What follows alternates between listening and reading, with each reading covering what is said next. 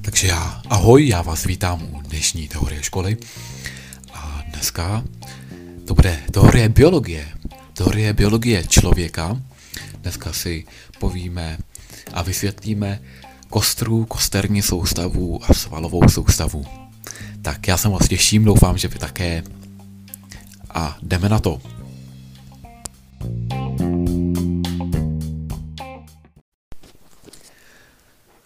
Kosterní soustava. Kosterní soustava, často hovoříme o kostře, tak pokud bychom chtěli uvést nějaký odborný termín, tak se často setkáme s termínem skelet.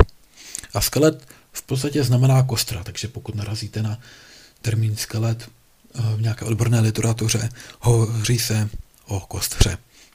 No dalším termínem je os, což znamená latinsky kost.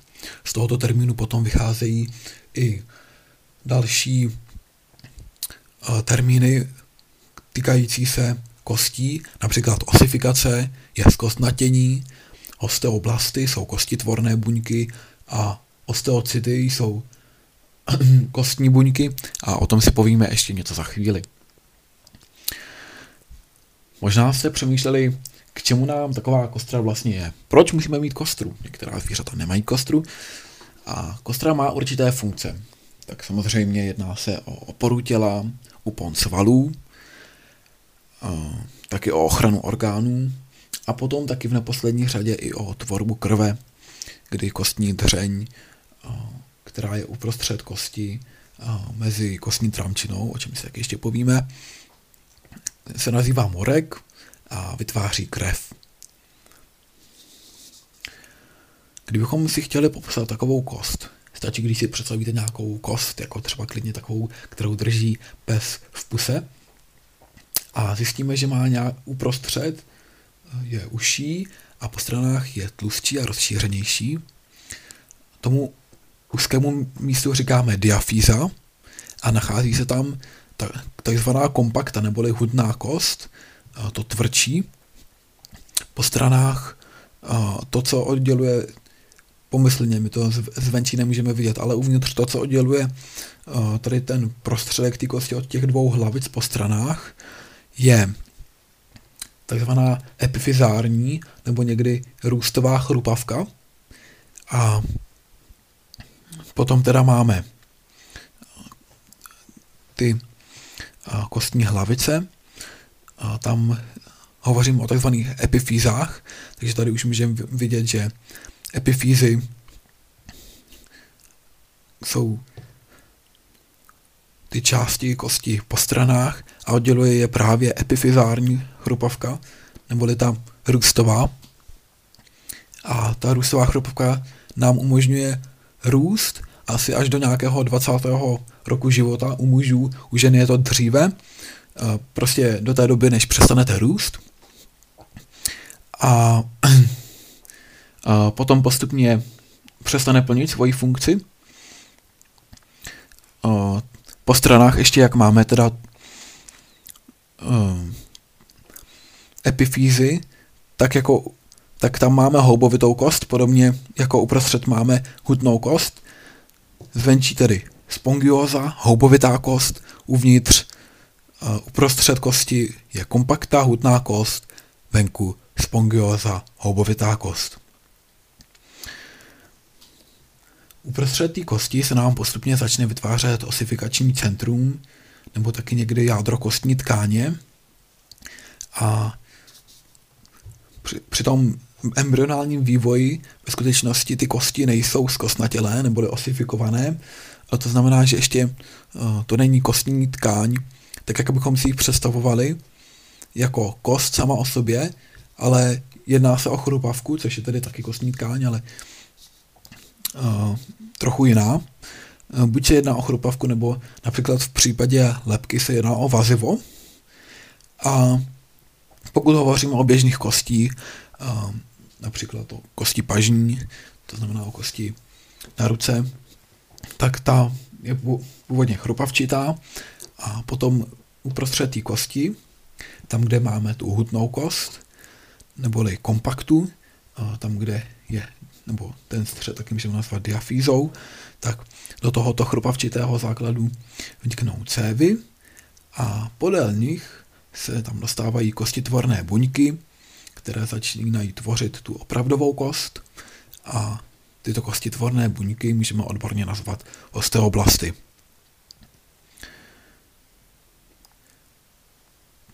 Celá ta kost je pokrytá zvenčí vazivovou plánou, takzvanou okosticí, nebo cizím slovem periostem. A tento periost o, má na vnitřní straně, tedy blíže u kosti, Haversovy kanálky, které mají za úkol výživu a inervaci kostní tkáně. A, a taky na té vnitřní straně jsou osteoblasty, které právě tvoří ty další tu další kostěnou základnu a, a ta okostice zajišťuje růst do šířky. Takže pokud chceme, aby kost stloustla, tak potom je potřeba vazivové blány, té okostice neboli toho periostu, a pokud chceme, aby se prodloužila, tak potom je potřeba epifizárních chrupavek.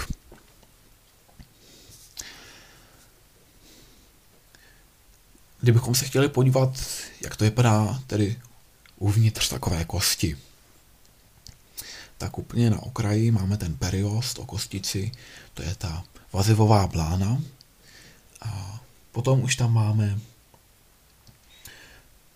plášťové lamely, už je začátek té kosti. V podstatě se jedná o takovou stěnu té kosti. Potom uvnitř té kosti jsou takové, vypadá to jako trubičky, nazývá se to trubicové lamely. Někdy se tomu říká taky Haversovy kanály a, a Haversovy lamely, ale většinou to nazýváme jako trubicové lamely. A tyto, v těchto trubicových lamelách, v těchto, řekněme, trubičkách, jsou ukryty kostní buňky, osteocyty. Ještě jednou je rozdíl mezi kostitvornou buňkou, osteoblastem a kos, kostní buňkou, osteocytem. Kostitvorná buňka tvoří kostěné buňky a kostěná kostní buňka to je ten samotný osteocit. No a úplně uprostřed kosti, o, úplně uprostřed kosti v tom středu, nejsou už ani ty trubicové lamely, a tam je trámčina. A trámčina se to jmenuje i proto, že to opravdu působí jako nějaké trámy, něco tak, a, nějaký podporný systém a, a mezi tím je mnoho místa,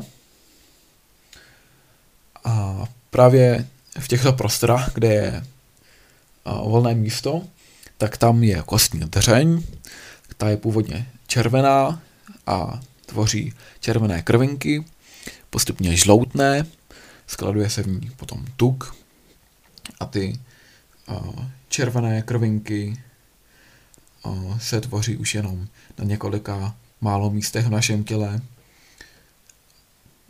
a sama ztrácí tu schopnost krvetvorby.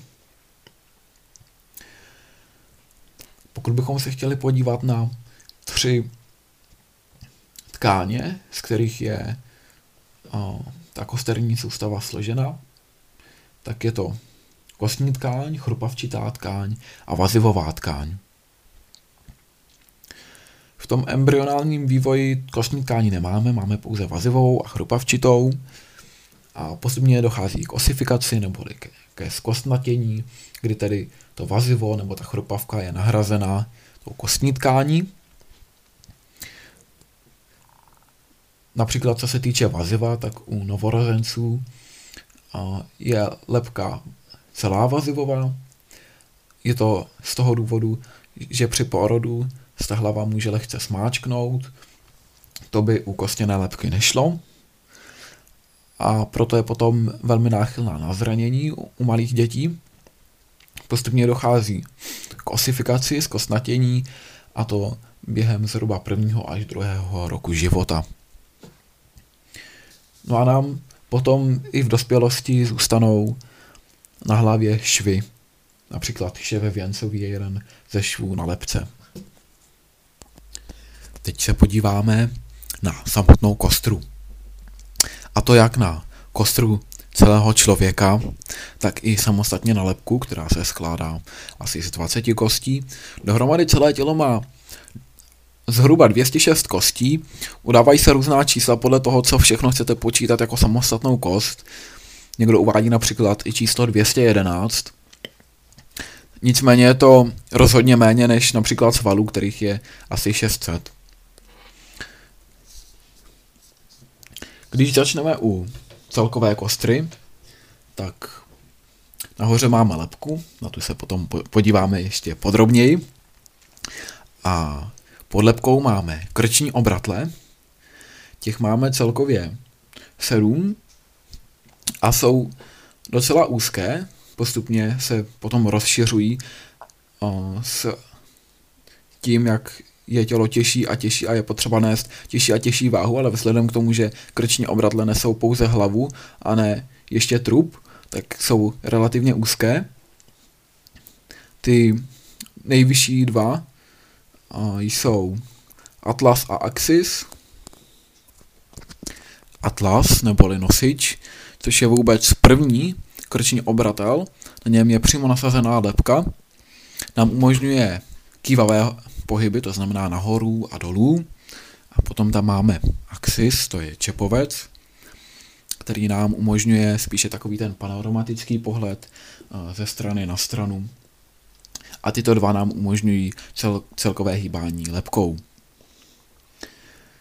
Po sedmi krčních obratlech tam máme 12 hrudních obratlů a po 12 hrudních obratlech ještě níže, už pod hrudním košem, máme pět bederních obratlů, kde můžeme porovnat opravdu, že pět bederních obratlů je dohromady jsou mnohem vyšší než těch sedm prvních krčních obratlů. Je to kvůli tomu, že musí být větší, aby unesli větší váhu. A po pěti bederních obratlech tam máme kost křížovou, která je tvořena pěti srostlými křížovými obratlemi. A pod křížovou kostí máme ještě kostrč, to je rudiment, a to znamená, že je spíš takový pozůstatek, dnes ho příliš nevyužíváme. A ten je tvořen čtyřmi, někdy pěti srostlými obratly. Takže pokud byste narazili na termín kostreční obratle nebo křížové obratle, tak jsou to obratle, které postupně během života srostou v křížovou kost nebo v kostrč. No a právě na hrudních obratlích máme připojený hrudní koš. Hrudní koš je tvořen nejen žebry, ale i hrudní kostí. A hrudní kost se sestává z jílce, potom z těla a potom z čepele. A chrupavčitě jsou na ní navázány právě žebra. Chrupavčitě z toho důvodu, že je tam potřeba určitý pohyb, je potřeba, aby se ta žebra mohla hýbat, při tom, jak se nadechujeme a vydechujeme a plíce zvětšují a zmenšují a zvětšují a zmenšují svůj objem, tak právě kvůli tady té změně těch proporcí je potřeba, aby tam bylo pružné spojení. No a pod a ty žebra můžeme mít pravá, to je prvních 10 párů žeber, Potom máme tři nepravá žebra, nebo tři nepravé páry žeber, což jsou žebra, která jsou ke hrudní kosti připojena nepřímo, to znamená, že se rozvětvuje jedno žebro a z toho vyráží další větev a ta se větví a ta se takhle větví třikrát, to znamená, že tam vznikají tři nepravá žebra. No a potom tam máme dva páry volných žeber, to jsou žebra, která vyrážejí ze zadu z páteře a ke hrudní kosti se vůbec nepřipojují, jsou tam volně a proto se taky nazývají volná. Takže dohromady máme 12 žeber, 10 hrudních pravých, 3 páry nepravých žeber a 2 páry volných žeber. Když se potom podíváme na kostru horní končetiny, tak na ten hrudní koš je tam připojená lopatka a kost klíční. No a právě lopatka a kost klíční se připojují ke kosti ramení, ramenním kloubem. Je to složený kloub. Složený to znamená, že je tam více těch kostí, co se spojuje, ne pouze dvě. A potom tedy má, dolů pokračuje ramení kost, a ta se připojuje okovcem. Okovec, to je to, čemu my říkáme loket, a takový ten výběžek, na který si můžeme sáhnout. A, a dál je kloubně navázán loketní kost, ta je mm, blíže k našemu trupu a vřetení kost, ta je od nás dále, ta je na té vnější straně. Vřetení a loketní kost tedy pokračují dolů a tam na ně navazují zápěstní kůstky, těch je 8 a na ně navazují záprstní kůstky, těch už je jenom 5. A ty si zase můžeme pokud se budeme snažit nahmatat, a to jsou ty, které vedou k prstům a z vnitřní strany nám tvoří dlaň. A potom tam máme samotné články prstů, někdy se nazývají falangy, a těch máme dohromady 14, to z toho důvodu, že každý prostě sice ze tří článků, tak to by potom 3x5 to by bylo 15 článků, ale pa- palec nemá tři, ale pouze dva články, takže kvůli tomu máme 14 článků prstů. A těch 14 článků prstů máme potom i na nohou. Pokud bychom pokračovali tedy dál, půjdeme ke kostře dolní končetiny, tak první ještě na kost křížovou, to je těch pět srostlých křížových obratlů dohromady, navazuje pánev, pánevní kost a pánevní kost je několik srostlých kostí dohromady. Vrchní část páteře se nazývá kost kyčelní. To je také nejširší část páteře, takže pokud, va, pokud řeknete, že vás bolí kyčle, znamená to, že vás bolí boky, jedna z nejširších částí trupu. A potom, když půjdeme trochu níže, tak tam je kost stytka a úplně nejnižší část pánve je kost sedací. A zhruba v místě, kde máme, kde je část té kosti stytké, je potom acetabulum, což je kloub, na který navazuje kost stehení. Samozřejmě um, ta pánevní kost musí odolat určitým tlakům a ve skutečnosti se nejedná o jednu, ale o dvě pánevní kosti, které jsou společně k sobě připojeny a to takzvanou synfízou, neboli sponou stytkou, která umožňuje pružnější pohyb. A toho je využíváno například při porodu u žen. A potom tedy o, tam máme acetabulum, o, tam máme tu kost stehení, ta vede dolů až ke o, kolennímu kloubu, o, který se, se stává z několika částí, z destiček, menisků a z češky neboli pately.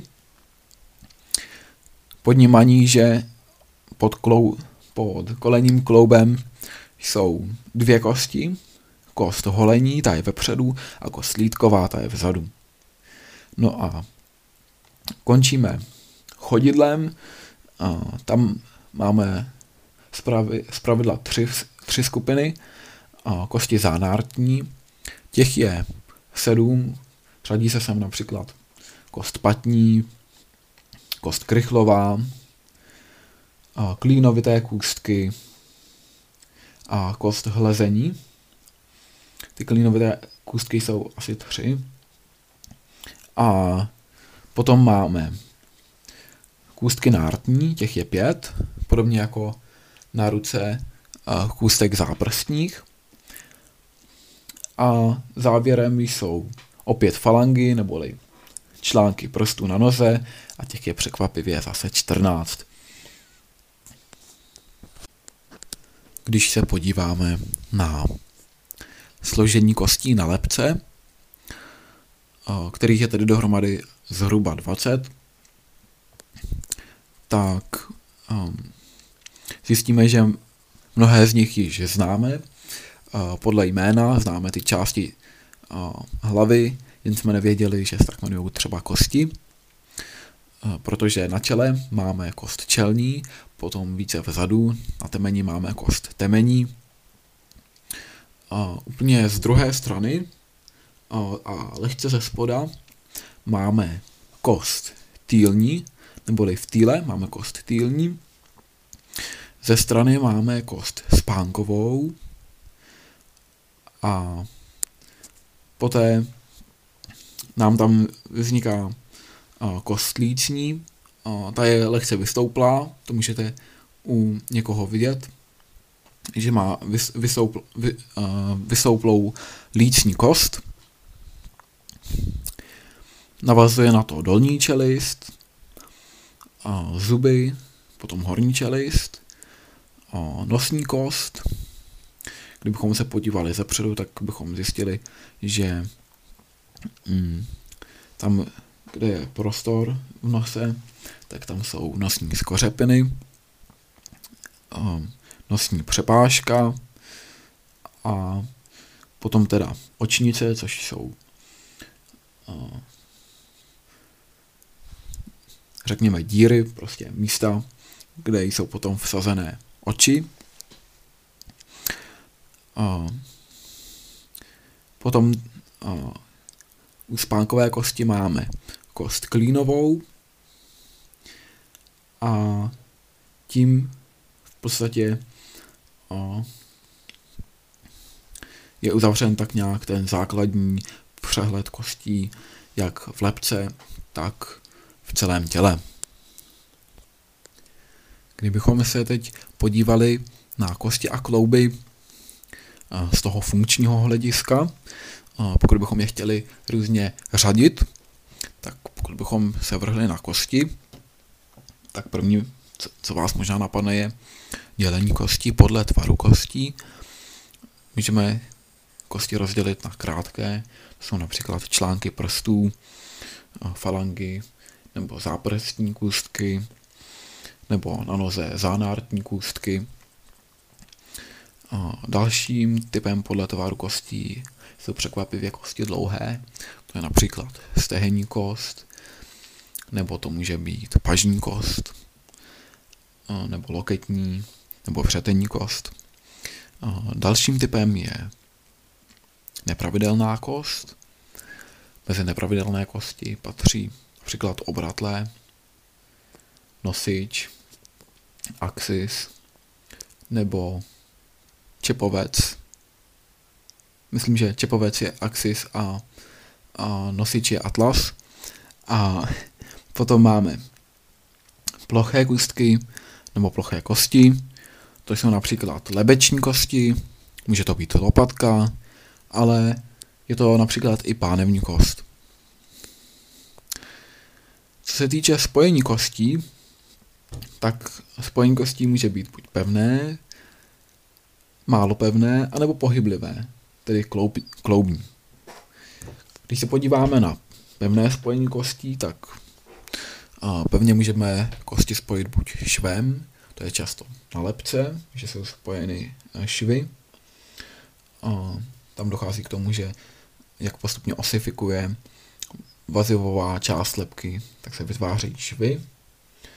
Nebo může být kost pevně spojena chrupavkou, to je právě případ žeber, která jsou ke hrudní kosti připojena chrupavkou, takže si zachovávají tu pružnost, ale zase příliš neplandají. Dalším ze spojení kostí pevné, a pevným je spojení s růstem. Srostle například pánev, a to tedy ze tři kostí z kosti kyčelní, z kosti stytké a z kosti serasí, nebo a, to jsou křížové obratle, které srostly v křížovou kost, nebo si možná vybavíte kostrční obratle, 4 až 5 obratlů, které srostly v kostrč. No a občas se, se sem řadí i spojení vklíněním. A to potom hovoříme o zubech, které jsou vklíněny do zubních jamek, takzvaných alveol.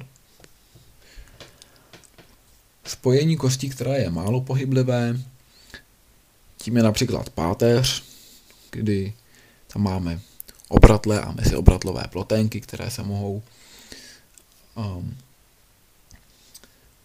občas i pohnout, ale určitě nejsou zas tak pohyblivé jako kloubní spojení.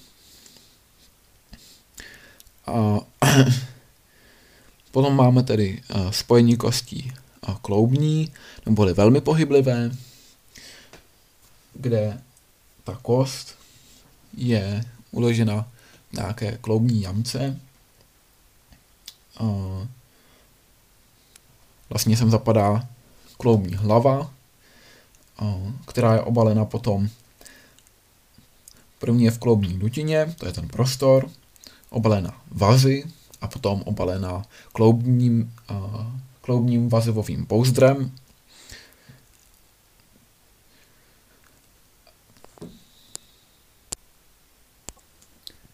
Nyní se podíváme na nějaká zajímavá specifika naší kostry. První zajímavostí je tvar pánve. A totiž, že se liší tvar pánve podle toho, zda jste muž anebo žena. Pokud jste muž, vaše pánev je vyšší a užší, ale pokud jste žena, vaše pánev je širší a nižší. Je to dáno tím, že u žen se předpokládá porod. Další zajímavostí u kostry je nožní klenba. Někdy se možná setkáte s tím, že máte, nebo někdo blízký má plochou nohu a způsobuje mu to bolesti. Čím přesně jsou tyto bolesti zapříčiněny? Jedná se především o to, že pokud a, tam není ta nožní klenba, tak a, šlapete i místy, které by byly normálně zdvihnuté. Nadzvihávala by je patní kost. A vzhledem k tomu, že zdvihnuté nejsou a vláčíte je po zemi, tak s nimi vláčíte i cévy a nervová zakončení, která byl, byla ukrytá v té nožní klenbě. Z tohoto důvodu je potřeba nož, uh, nožní klenba. Uh, druhý, druhý důvod nožní klenby je také lepší odpružení. Další zajímavostí u kostry je to, že žebra Nejenže jsou vepředu připojená chrupavkou k hrudní kosti, která se sestává z rukojetí těla a čepele, ale že zároveň jsou žebra vzadu připojena k obratlům kloubně. Další zajímavostí je to, jakým způsobem jsme ve skutečnosti zvlněni. Jsme dvakrát esovitě zvlněni a nacházejí se tu dvě lordózy a dvě kyfózy. Lordóza je vyklenutí dopředu a kyfóza je vyklenutí dozadu. Mezi lordózy řadíme krční lordózu, která je u krčních obratlů a druhá lordóza naší páteře je bederní lordóza, ta je zase u bederních obratlů. U kyfózy je to přesně obráceně, máme opět dvě kyfózy. První je hrudní kyfóza, která je u hrudních obratlů, to znamená, že u hrudní, že hrudní obratle jsou směrem dozadu a naopak zase křížové, křížové, křížové obratle jsou taky dozadu, bederní obratle jsou dopředu, no a křížové obratle vzhledem k tomu, že jsou také dozadu, tak je to opět kyfóza, takže máme dvě kyfózy, kyfózu hrudní a kyfózu křížovou. No a další zajímavostí je, že jednotlivé obratle mají zvláštní stavbu. A každý, každý obratel se ve skutečnosti, kdybychom se na něj podívali z hora, tak bychom zjistili, že má tři výběžky, trnový výběžek hlavní, na který se upíná celé svalstvo. A potom ještě po straně dva příčné výběžky, opět za funkci je považován úpon svalů. Uprostřed toho obratle je takový kulatý otvor, to je míšní otvor. A potom tam je a, za míšním otvorem taková část a, plochá, a, na které jsou dva horní kloubní výběžky, dva dolní kloubní výběžky a uprostřed mezi těmito výbě, kloubními výběžky je tělo obratle a právě na toto tělo obratle potom usedá mezioobratlová ploténka. Ovšem dva vrchní obratle, dva vrchní krční obratle na našem těle, úplně nejvrchnější, a to atlas neboli nosič a čepovec neboli axis, tuto stavbu těla nemají. Atlas nemá vůbec tělo toho obratle, to je to místo, kde bývá meziobratová ploténka, už ji vlastně ani nepotřebuje, je potom na něm přepevněná hlava a ne už další obratel. Ze spoda má čepovec, na který taky není nasazen mezi obratovou ploténkou, nýbrž takovým zubem, takovým výčnělkem. Ten výčnělek patří čepovci, takže čepovec je zvláštní v tom, že má takový zub, na který právě nasedá ten atlas, který se potom zubu může otáčet a kývat což o, zase umožňuje další pohyby. No a kdybychom se podívali na onemocnění kosterní soustavy, zjistíme, že to není zas tak o, odolná soustava, je náchylná k různým onemocněním. O, například o, velmi často skloňovaným onemocněním je artróza, o, což je vysychání kloubního mazu, který je u toho kloubu a ve chvíli, kdy kloubní maz vyschne, tak o sebe začnou ty jednotlivé složky třít, čímž dochází k vzájemnému obrušování kostí. Právě toto obrušování je ve značné míře i běžné ho cítit, můžeme ho cítit. Můžeme ho cítit díky tomu, že kosti jsou obaleny periostem, jsou inervovány a právě v tom periostu, v té okostici, těch nervů je i docela dost. Takže my, na to, my to zjistíme docela brzy a tím nás naše tělo upozorní na to, že nám chybí kloubní mas. Dalším onemocněním je artritída, Jedná se o zánět kloubu. A pokud máme nedostatek vápníků a hřínou nám kosti, nazýváme toto onemocnění osteoporózou. Někdy může dojít k výhřezu plotének, výhřez, výhřezy plotének znamenají, že uh, meziobratové ploténky nám prasknou a praskne to vazivo, které je obaluje a uvnitř je rozsadlovité jádro, které se rozprskne, čímž uh, v podstatě zúží buď ten míšní kanálek, anebo začne dráždit a utlačovat nervové kořeny, což jsou ta zakončení od míchy, což je opět velmi nepříjemné a, a dost nepříjemně brzy to zjistíme. Mezi onemocnění kosterní soustavy bychom mohli zařadit i metabolické onemocnění, a to dnu a dna. A je způsobena nadměrným množstvím kyseliny močové, která se nepřeměnila v močovinu. Pokud trpíme skoliózou, pak to znamená, že páteř je vychýlena na jednu stranu, buď doprava nebo doleva. Je to často způsobený třeba tím, že přepravujeme těžké předměty pouze v jedné ruce no, a dlouhodobě, pokud například dlouhodobě přepravujeme tašku pouze v jedné ruce, pak je dost pravděpodobný budoucí výskyt skoliózy.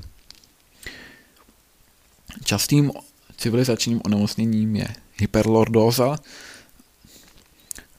Hyperlordóza znamená, že je nadměrně podpořena lordóza, to znamená uh, přední vyklenutí. Uh, takže často můžeme vidět, že máme vyklenutá záda dopředu a takovým protikladem hyperlordózy jsou potom plochá záda svalová soustava. Tak abychom se zase uvedli do svalové soustavy, tak tady mám jeden takový pojem.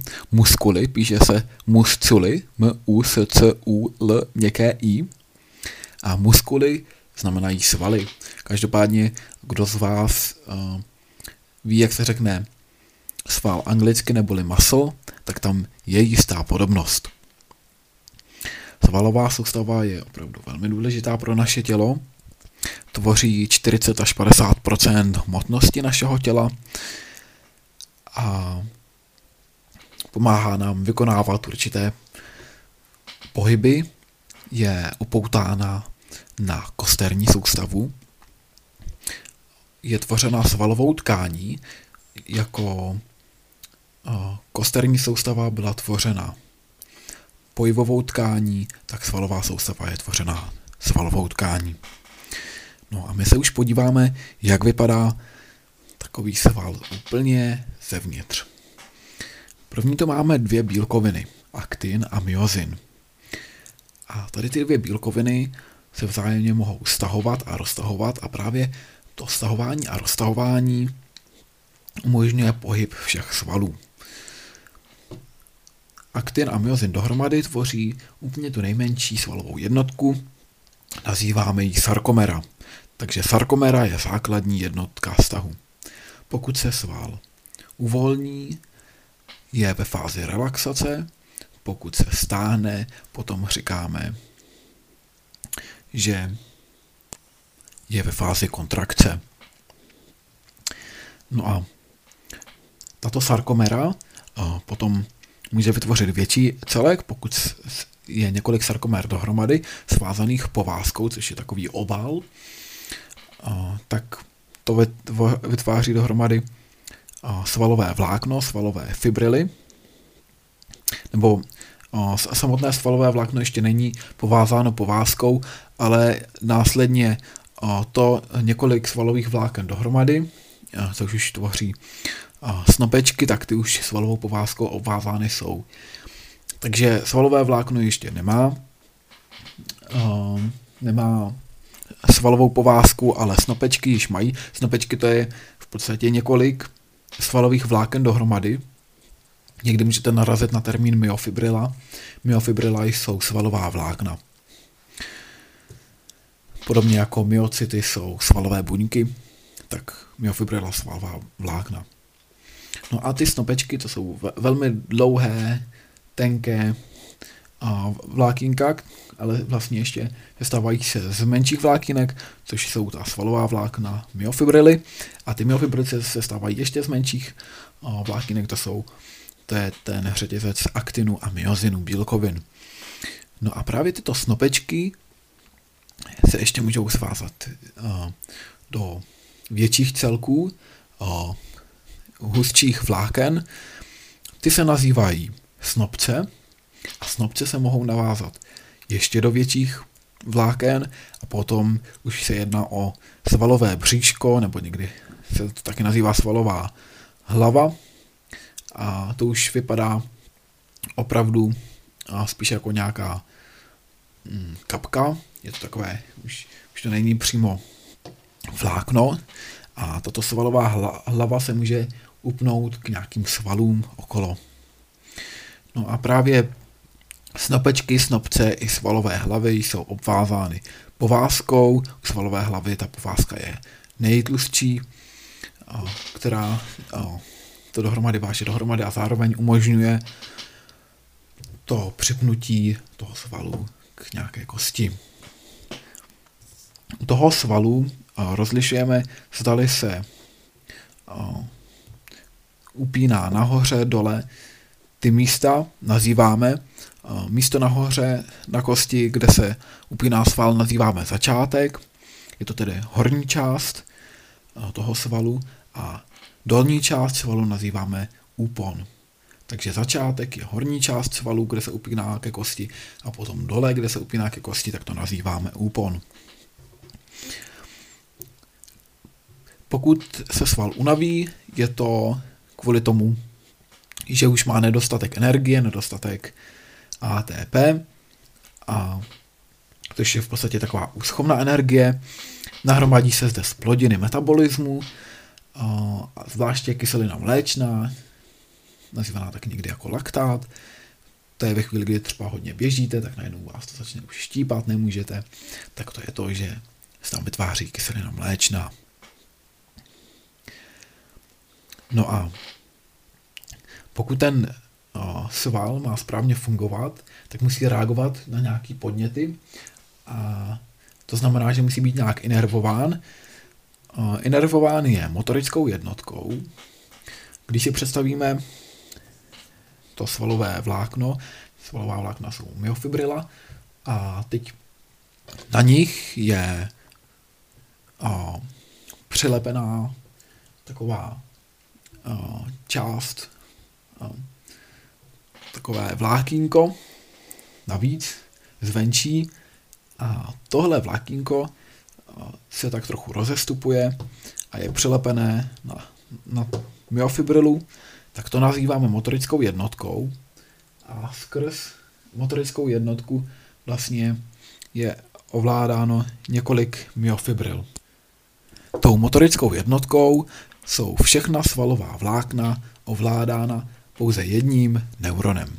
No a kdybychom se podívali pod pokličku takové motorické jednotky, zjistili bychom, že k jednotlivým vlákínkům z té motorické jednotky vedou nervosvalové ploténky, což jsou takové větvičky od té motorické jednotky, které předávají ty příkazy dál těm myofibrilám. Takže je několik svalových vláken dohromady, na nich je přisedlá motorická jednotka, kterou ovládá jeden neuron a ke každému vláknu z té motorické jednotky vede ještě nervosvalová ploténka, která ovládá každé to vlákno zvlášť. No a teďka se už podíváme na našeho svalovce, jak vypadá složení svalů na našem těle. Začneme zase z vrchu. Jako jeden z vrchních svalů máme sval čelní, potom máme kruhové svaly oční okolo očí, které nám umožňují různě s očima hýbat. Zdvihač hlavy, nebo někde se taky udává ohybač hlavy, který se velmi podobá svalu krejčovskému, k kterému se ještě dostaneme. Díky zdvihači hlavy můžeme nejen hlavu zdvihat, ale taky ji ohýbat. Potom zde máme zevní sval žvíkací, ten nám umožňuje žvíkat, mimické svaly na tváři, díky nim se můžeme smát. Ten zdvihač hlavy, ten je již na krku. A potom dále, když bychom šli více ke trupu, tak tam máme velký prsní sval, velké, dva velké prsní svaly, to jsou prsa. A potom ramena mají zvláštní svaly, nazývají se deltové, deltové svaly. Když půjdeme dál, tak uvidíme, že na té ruce směrem ven máme trojhlavý sval pažní, neúplně latinsky bych šel nazvat jako triceps, z vnitřní strany naproti rameni nebo pod ramenem a máme dvojhlavý sval pažní, zase neúplně se hovorově nazývá jako biceps. A potom tam máme různé svaly zápěstí. No a co se týče trupů, tak tam máme pilovité svaly břišní po stranách, potom máme ještě po stranách zevní šikmé svaly břišní. Uprostřed máme přímé svaly břišní a takový přímý sval břišní je ohraničen linea, linea albou. Linea alba je bílá čára uprostřed, která u někoho se rysuje více, u někoho méně. Opět říká v tomu slangově, když má někdo pekáč buchet. A dalšími svaly jsou již svaly dolní končetiny. Je to krejčovský sval, který podobně jako ohybač nebo zdvihač hlavy má tu funkci, že ohýbá nohou, má na svědomí rotaci, takže například pokud sjezdujete, tak je hodně namáhán sval krejčovský. Potom máme z vnitřní strany stehna sval hřebenový, z nebo hlavní sval, na stehně je čtyřhlavý sval stehení. Kdybychom šli o něco níž, tak v oblasti lítek máme sval, který je nazýván natahovač bercový a opět zhruba v oblasti lítek je i sval, který je nazýván natahovač prstů. Je zajímavé, že je výše a už a dokáže natahovat prsty, které jsou až na chodidle. Kdybychom se na člověka na svalovce podívali ze zadu, tak uvidíme, že tam je um, Achillova šlacha, to je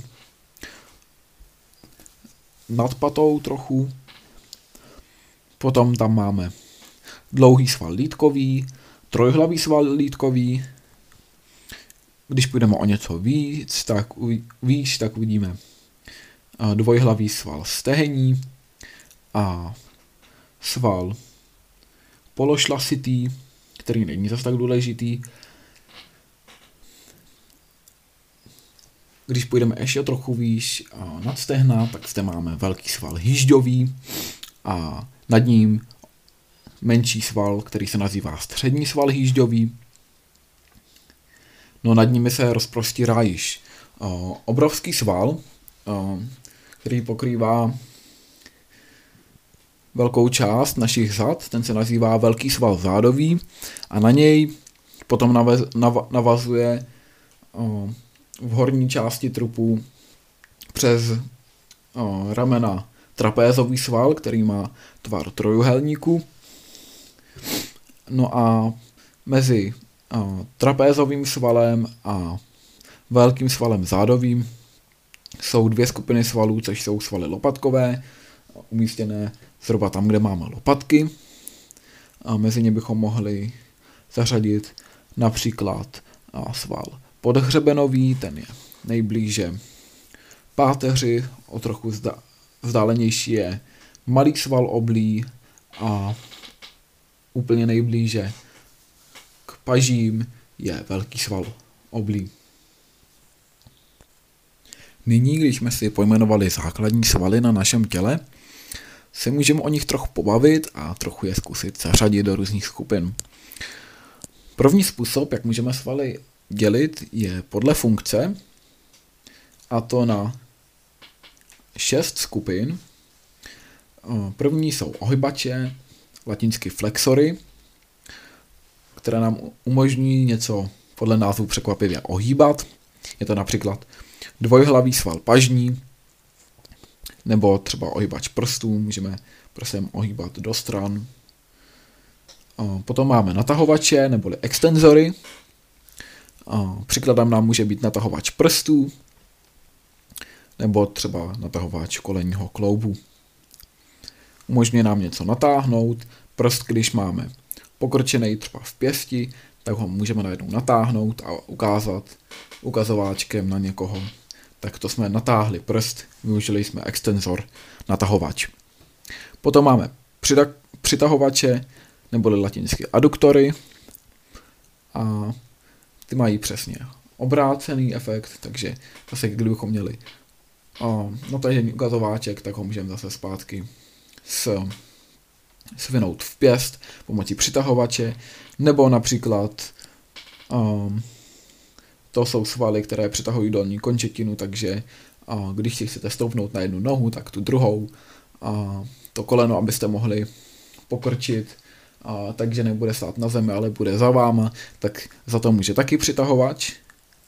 A nebo da, dalším z příkladů přitahovače je třeba palec na noze, hýbete palcem na noze, používáte aduktor, používáte, používáte přitahovač.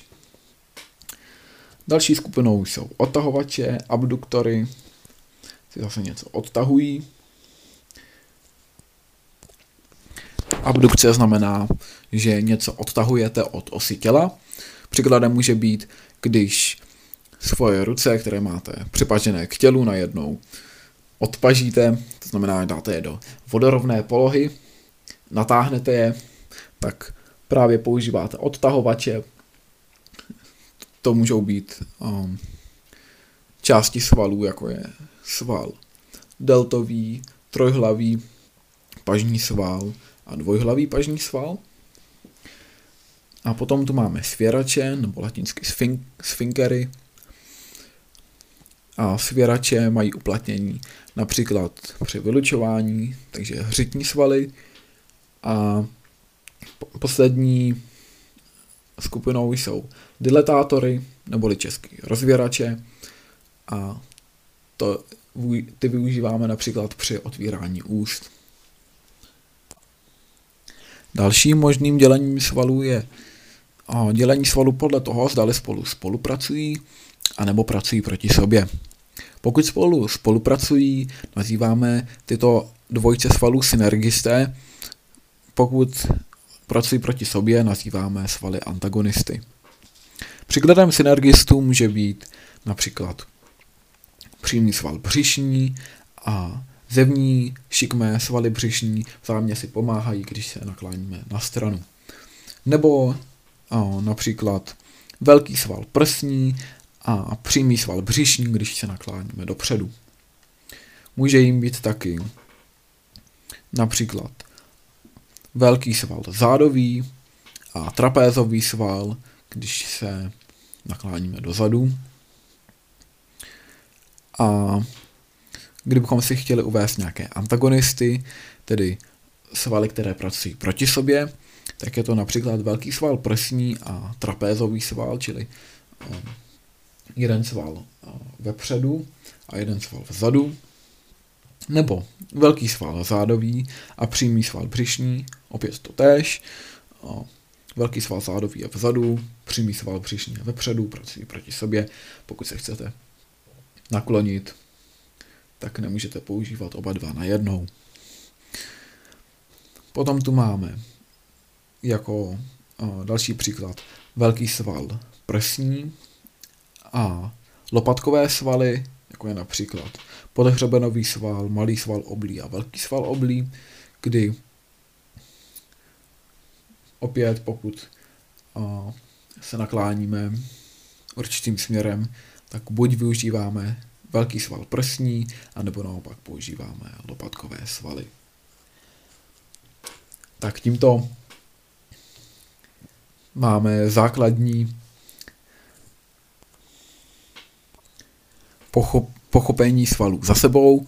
Já už se na vás moc moc těším, až vás příště uslyším, uvidím a zatím ahoj.